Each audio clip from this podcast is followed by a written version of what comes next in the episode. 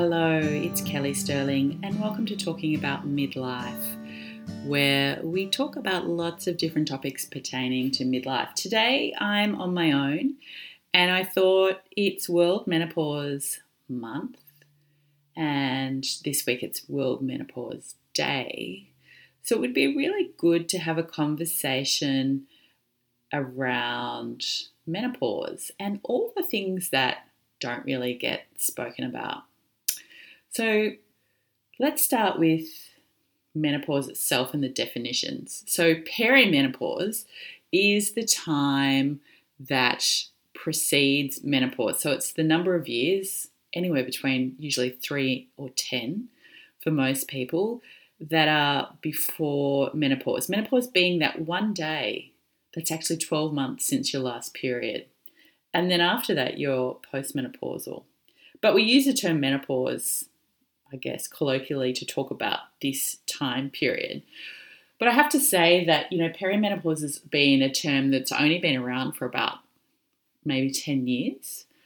So there's still a lot of people that don't really know that term or are not familiar with it. So mostly what we hear about menopause is that there's just a whole lot of really awful physical symptoms that people experience. And I'm not going to talk about those symptoms today, but I'm going to talk a little bit about, to start off with, the change that's going on inside and what you need to know there because you can pretty much Google and find out what some of those symptoms are if you're experiencing them and how would you know. But what's actually going on on the inside? So when you are in perimenopause, you are on the journey to your ovaries stopping producing your sex hormones. And when they do this, your adrenal glands, which sit with your kidneys, will take over that job. When we go through perimenopause, what can happen is it highlights a lot of vulnerabilities that we have in our physical, mental, and emotional health. It can also highlight vulnerabilities that we have in our relationships. And a really big one for a lot of women is that it highlights the level of stress that they're carrying in their life. And because their adrenal glands are taking over this role from the ovaries, so our estrogen is declining, our progesterone's probably started declining a long time before then. Our adrenal glands produce our stress hormones. So they produce cortisol, adrenaline, they're the two that there's another one, but they're the two that you would know particularly well. And here's the thing that you need to understand estrogen, it can kind of buffer stress hormones when, like, it'll buffer cortisol when we're full of estrogen. So, a lot of us have learned over the years to just push through, push through the stressful times, don't make any adjustments. And we've kind of got through it because we've had the buffer of hormones there. We haven't had to slow down too much. If we've been really tired, so our body's been giving us feedback that we need a rest, a lot of us have learned to push through by drinking caffeine. Maybe having some sugar, I don't know, whatever. Taking something that will hype you up a little bit. Now, this becomes really hard when we're in the perimenopause years because these adrenal glands are taking over this role. And the reason is, is that your adrenal glands will always prioritize your safety over anything else. That, that you know, your stress response is about keeping you alive. So if you are constantly stressed, you can very easily become cortisol dominant. And this then causes a cascade of other issues, in particular, not being able to sleep, putting on weight, just generally not feeling great, feeling really agitated and irritated. And what it can really throw off is this HPA axis. So you might have heard people talking about their HPA axis. It's the hypothalamic pituitary adrenal axis. So different glands, okay, and it maintains feedback loops, that old HPA axis, so that the physiology of our body is in homeostasis. So it keeps this homeostasis. And now, when we have these hormonal shifts, this impacts on this axis because the HPA axis, what it does is it impacts the endocrine system, behavior, your autonomic nervous system, and metabolic functions. So, your endocrine systems, your hormones. So, changes in one will impact on the others. It impacts on your behavior because your autonomic nervous system drives your behavior. For example, uh, when you're in fight mode, you feel angry, irritated, frustrated. When you're in flight mode, you might feel a lot of fear or worry or anxiousness. When you are in fawn mode, which is like pleasing, a lot of niceness and appeasing other people. So these are responses that we have in our nervous system that are healthy, that help us function and survive. And then we can go into freeze. So freeze feels like collapse, resignation, depression, being disoriented and confused. So, what I'm saying is, when these hormonal changes can impact our autonomic nervous system, which then drives the behavior. So, I've just listed all these particular responses, and that can help us feel good or not so good. And if you're in a constant state of cortisol dominance because you're super stressed, that's going to drive a lot of fight and flight, maybe fawn type behavior. And then if you get super, super, super overwhelmed, you might flip into freeze. Okay. It also impacts on metabolic function. So, the production of insulin is a metabolic function. It's very common for a lot of women when they're cortisol dominant to have some problems with insulin. And this often is a precursor to diabetes type 2. So, the thing that's super important to know with the physical symptoms is to understand oh, okay, underneath in my system, what's going on is my ovaries are winding down their job of producing sex hormones. I don't have as much of them in my body. They used to buffer my stress hormones a lot. And now my adrenal glands, which produce my stress hormones, are taking over that job. And if I'm feeling really stressed, they're going to produce more stress hormones, which will produce behavior that maybe I'm not used to, that I haven't seen before. Maybe I'm feeling more angry. Maybe I'm feeling frustrated, rage. Maybe I'm feeling afraid. Maybe I'm feeling anxious. And maybe I just get to the stage where it's all too much and I feel really depressed. So, your nervous system can get very dysregulated really easily. This will also impact on your health. That's the metabolic piece as well. So, the question that you want to ask yourself is, and I encourage you to come from a position of curiosity what if instead of seeing these as a burden, these symptoms, we saw them as signs? That my body's trying to tell me something. That maybe I am stressed. Maybe I need to take some time for myself. Maybe I need to slow down and just rest. Because here's the thing about this change there's a lot of change going on in your body. And you might remember back to your teenage years when you needed a lot of sleep because there was a lot of change going on then. Well, the same thing's happening now. And it's not just physical change, it's psychological change as well. It's identity change, which I'm going to speak a little bit more about.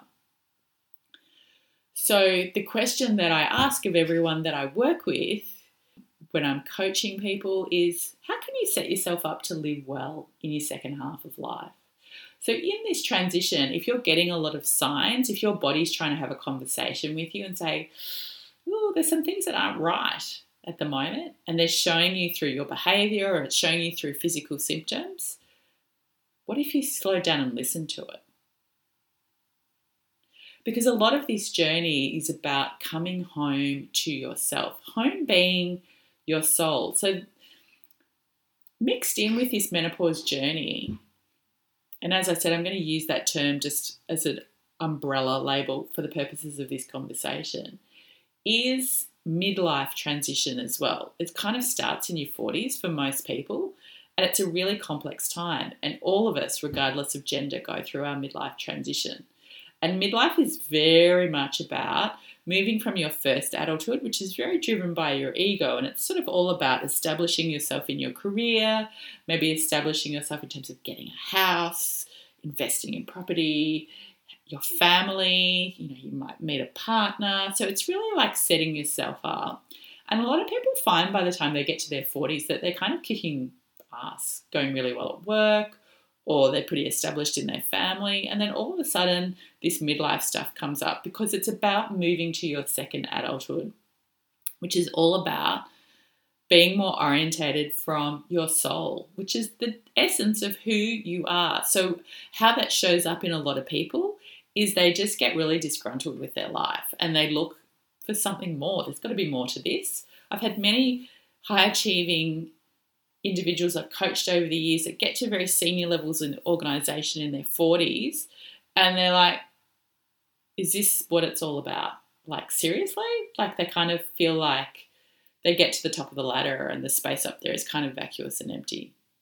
And so at the same time, they hit their midlife transition and like, I want more meaning and purpose. There's got to be more to life than this. There is. In some ways, it makes it a little bit more complex with menopause laid over the top of it, but it's driving you to the same point like, come home to you. And that, ex- that requires, I think, quite a lot of inner work and so, the first place that I encourage people to go to is to look at how they've done transitions in the past, look at how they've managed change in their life. And particularly if you are in a female body, like how did you, what is your story that you've inherited about your menstrua- menstruality? What happened when you got your period, when menarche started? What did you learn off your family, off your mother, off your female caregivers about that? And how did that impact on your relationship with your menstrual cycle and how you took care of your body in that time? How did the cultural belief systems that you were exposed to impact on that? And then what happened when you had kids, if you did have them? That postpartum period, did you take care of yourself? And, and that identity change of into motherhood, which we call matrescence. Okay, that's the the rite of passage to becoming a mother, which is very significant. And to also explore your belief systems that you have internalized through popular culture. Aging. How do you feel about aging? There's so much anti aging culture out there. And, you know, it really, really pushes against our sense of belonging. And we adapt our behavior to belong to the cultural systems that we're a part of. So whether it's a family system or in your workplace or, you know, friendship groups, that sense of belonging is really a foundational part of who we are as human beings. And so it's really important that we examine how this anti aging culture is impacting on our health and well being some people are so affected by it that they put their head in the sand when it comes to menopause because they don't want to accept the part of them that is aging, that their body is changing. How does it impact on your sexuality? Have you ever explored your sexuality? What about your sensuality? Our sensuality is how we experience the world through our five senses. And we are very sensual humans. But it's been coupled, the shame around sexuality has been coupled with sensuality because sensuality is a gateway to sexuality. How do you feel about that? How do you feel about your femininity and your the fact that you're a cyclical being? You know, I think for a lot of female bodied people in modern workplaces, it's very, very hard for them to function and feel physically and mentally well because the structure of work and the way that we work, the hours that we work, is centered around a white male body. And if you look at the labor laws that a lot of modern Western uh, world organizations are working with, like the 40 hour work week was created in the 1850s. We are still working with that. That does not work for a lot of female bodies. They are cyclical. Women are cyclical beings. Okay? We have a menstrual cycle each month for a very significant part of our life. Even when we're postmenopausal, we're still cyclical. We are not designed to be on 24 7. So it's very hard for a lot of women in their menopausal years, well, in their motherhood years, in their menstruating years, to honor the cyclical parts of their femininity and to honor what their body needs, like that their body needs rest, that they don't have as much energy all the time during the month, and to honor that and to listen to the body because what happens is this constant need to push through, push through, push through, and you know, use coffee or sugar or whatever, we, we we stop listening to our bodies. We stop listening to the boundaries of our bodies, and then we're surprised when we hit menopause and all these symptoms arise. And we don't know where they came from. Well, because we've we stopped listening to our body a long time ago. Another thing that a lot of people don't really talk about is the the amount of grief that people experience during transitions. There can be a lot of grief and sadness through like grief is not just for death okay? Like this there's sadness and grief because there's a part of us that we need to let go of in our transition to move to the next stage. So when it comes to midlife in particular we can get very stuck looking outside ourselves. Very very stuck. And of course this is often the case when we've been culturally conditioned to ignore our bodies and ignore our intuition because the answers are all on the inside. So when we are stuck trying to work through our experience, we feel the sadness, the grief, the disappointment. And it makes sense that all of these emotions will come up for this these particular transitions, but for midlife and menopause in general, because there's this midlife transition is very much asking you to be honest with yourself. It's the developmental challenge. Be really honest with yourself. Come home to the truth of who you really are. Come home to your soul, okay? Get rid of the conditions, the, the ego, strategies that were put in place when you were a kid and developmentally appropriate to help you survive in the world. Okay, so there's parts of you, the younger parts of you, that need to be let go so that you can grow into emotional adulthood, so that you can grow into your wise woman self. And this is where anti aging can really put a bit of a um, spanner in the works. That's a, probably a very Australian saying, but the anti aging messaging that encourages you to be young all the time can prevent you from being honest with yourself at this time. So, the grief is like a lubricant for us. It helps, it's like the tears of our grief are the lubricant that we need to help everything flow.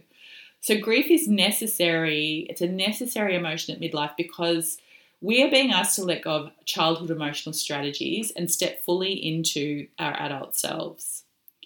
Emotional adulthood asks you to honor your past and lay it to rest so that you can step into your wise woman power that is coming to you via this menopause transition. So, Carl Jung has this really beautiful saying where he says, Embrace your grief, from there your soul will grow. And the world needs its wise women right now. It needs, desperately needs elders. You don't become an elder in the society just by getting older, it's a developmental stage.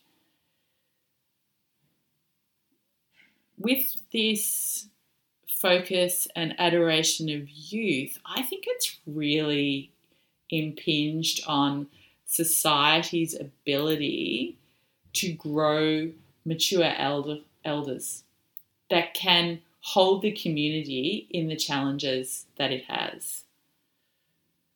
So it's super important that we honor the emotions that we're feeling. We have been culturally conditioned, a lot of us, to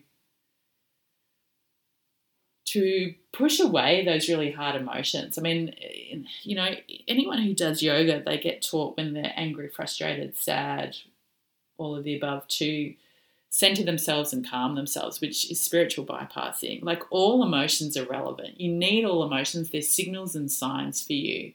So, a lot of the work that needs to be done at this point in time, I would call it inner child work, or you might call it shadow work, is really about reclaiming the parts of you that you have fragmented off in childhood to stay safe and survive so that you can grow into mature emotional adulthood.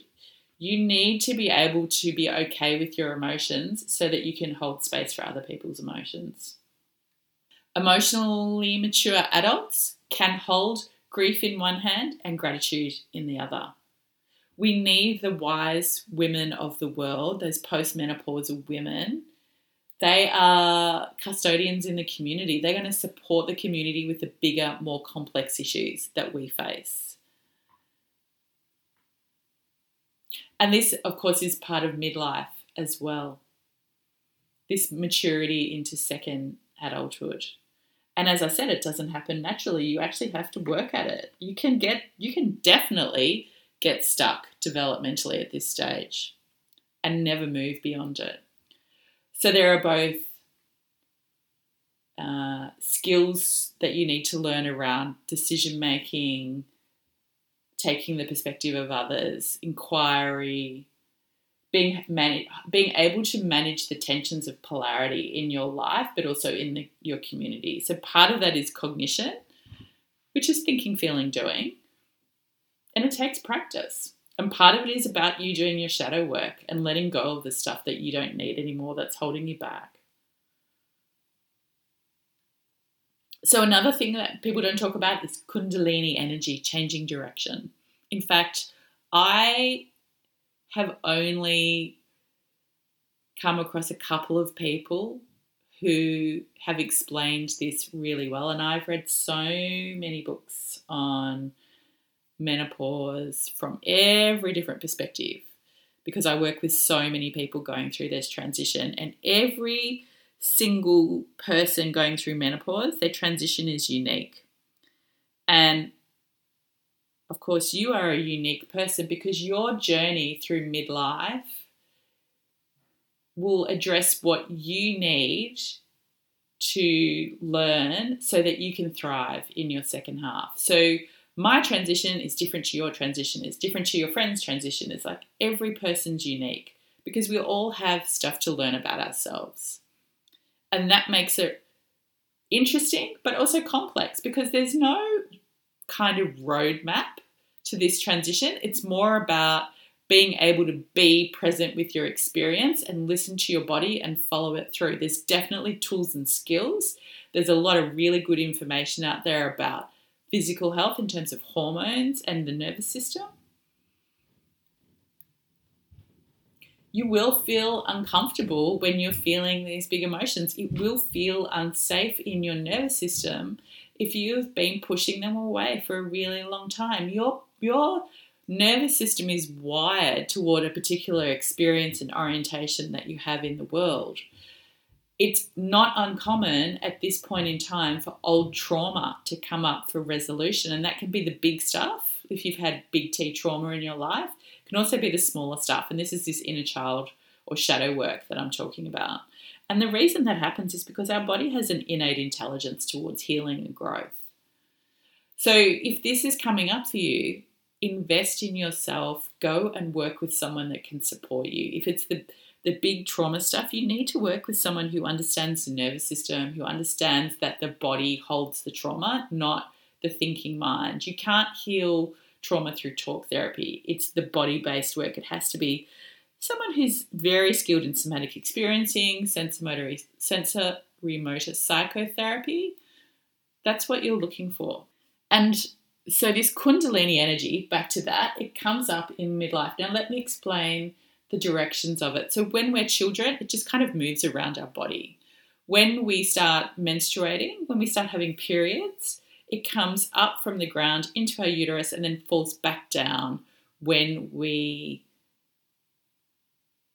have our period each month.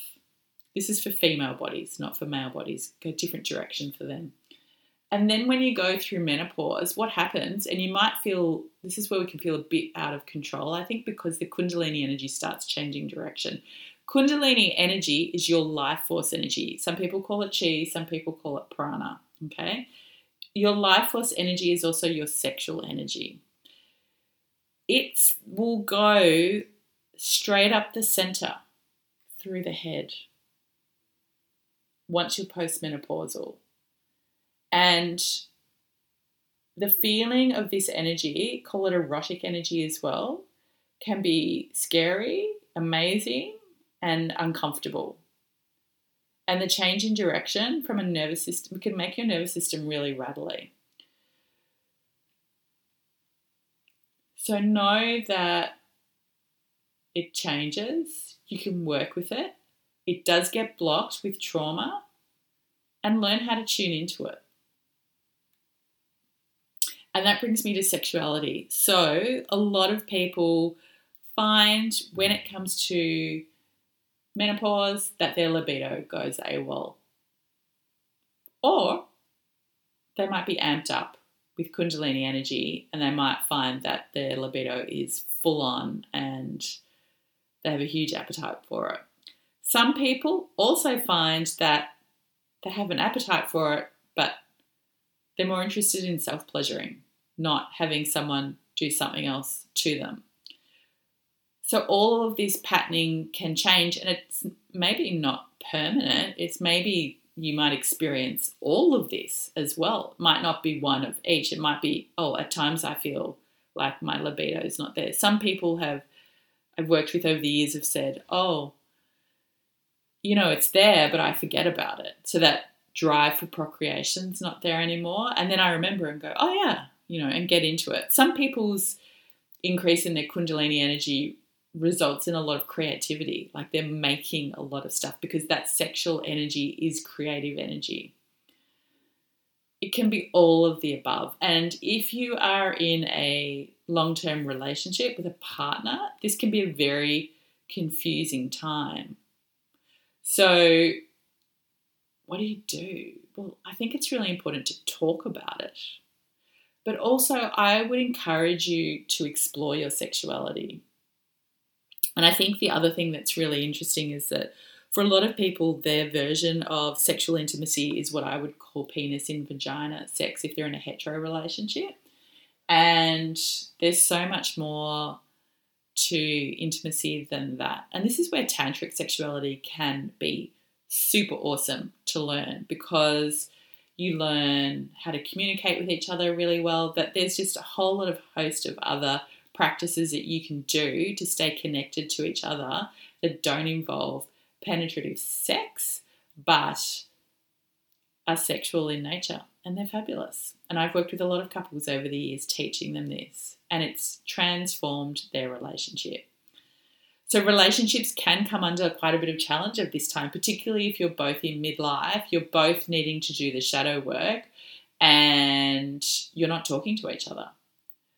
So I think being able to be vulnerable. So again, this vulnerability keeps coming in. Okay, so paying attention to your vulnerabilities in terms of your physical and mental and emotional health, but being vulnerable with your partner and talking to them about what's going on for you because it's scary for them. And the rhythms of our erotic desire change through our life. And people can have different marriages through their life, like actual physical different marriages, but a lot of people, if they're in the same marriage, the nature of that marriage can change a lot through their life. And that's a good thing. reinventing your marriage, I think, or your relationship. Esther Perel talks about this a lot. So, being able to talk to each other and know that you're going through this massive transition and what you're feeling, you know, emotionally, that, that you just also just need a lot of rest, and that you will find that if you rest and relax, your desire will return without a doubt if you take that time for yourself. And let's go back to that hormonal change. So, your adrenal glands can't produce stress hormones and sex hormones at the same time. They have an inverse relationship. So, if you're chronically stressed, it's not going to be producing sex hormones because remember, the nervous system's job is to keep you safe. So, if you're feeling really stressed, it'll just be asking it to produce more stress hormones. So, this is where rest becomes a big part of your erotic practice. And slowing down. And when you're being with your partner, slowing down and learning how to communicate with each other. Communication is the key to greater intimacy in your life with your partner. Not I have no doubt about it. It's been my own experience. And with every person I've coached over the years, that has definitely been a huge part of it for them is learning how to communicate what they want and what they need. And I think the more that we can be open and honest with how we're feeling in this menopause time, not only with our partners, but with our families and with our friends, it destigmatizes menopause and it makes it less scary. Like a lot of people are generally terrified of it and they don't need to be. They just need to know that, yeah, this body's going through a lot of change and it needs time, it needs rest, it needs love, it needs support, it needs nourishment. And it just needs you to be present with it and what is going on for it right now. It needs you to kind of be okay with the ambiguity that you're feeling. Like, I don't you know, the feeling of not having hormones drive your moods can be a little bit uncomfortable. I mean, my personal experience, because I'm postmenopausal now, is I love how I feel. I love that estrogen is not kind of ruling my life and my cycles anymore. To me, it feels really liberating and powerful because I feel like I'm the woman or growing into the woman that I was supposed to be and I'm embracing that honesty. I'm embracing this sort of not caring. I'm embracing just being present with my body. It's just been such a beautiful thing for me, and not to think too much about the future and just kind of be with the here and now. And it has required me to slow down a bit with my work and just take some time out. And you might need some time out. A lot of women, when they've gone through menopause, need time out and they need rest. So hopefully you work in an environment where you have some flexibility, or maybe you're like me and you work for yourself and so you can pick and choose. But I don't know, someone gave me some good advice and they said work to the bare minimum, show up and do what you do and take as much time as you need for yourself. And that's what I've done and it's really worked for me. And so I've still been able to work quite productively and effectively, but I've also taken a lot of time for myself. And it does feel different in your nervous system, feeling this new you. And it can be a little bit like, oh, is this okay? Is this safe? Is it safe for me to feel like this? And just remember that it's good to listen to other people's stories. It's good to read books, do your research so you know about things that might happen, you know, of the like mega list of physical symptoms. There'll be a sign telling you something and to slow down and take it easy and you know sleep super important exercise super important what you eat looking after your liver health is super important because your liver is the refinery for your body because it's metabolizing those hormones as your hormones go up and down during this transition period it's got to do that job so if it's got to clean up a lot of waste from crappy food you're just putting extra pressure on it but the other thing is your liver in Chinese medicine, your liver is after, your liver looks after your spiritual self.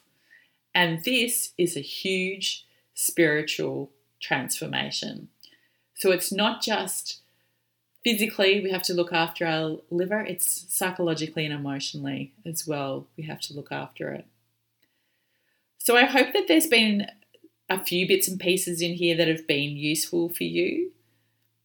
And that you can start asking yourself the question how can I set myself up to live well in my second half of life? How can I be radically honest with myself?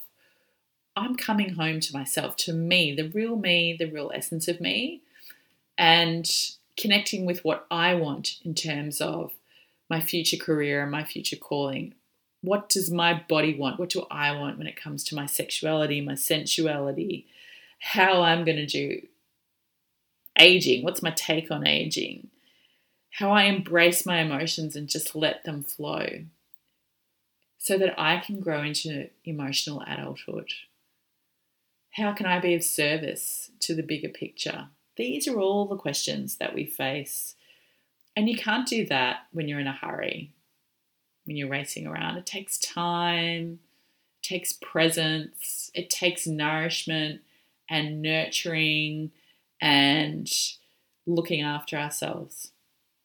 If you are interested in exploring coaching, you can go to my website and just click on the book a clarity call button and we can have a complimentary conversation to see if I'm a right match to work for you. I do loads of shadow work. I do loads of transition work. I do loads of grief work with people. Um, and I work somatically. I'm a somatic experiencing practitioner in training. I'm a trained somatic coach. So I work with not just the brain, but with the body as well. I hope that you enjoyed this and feel free to come back to me with questions.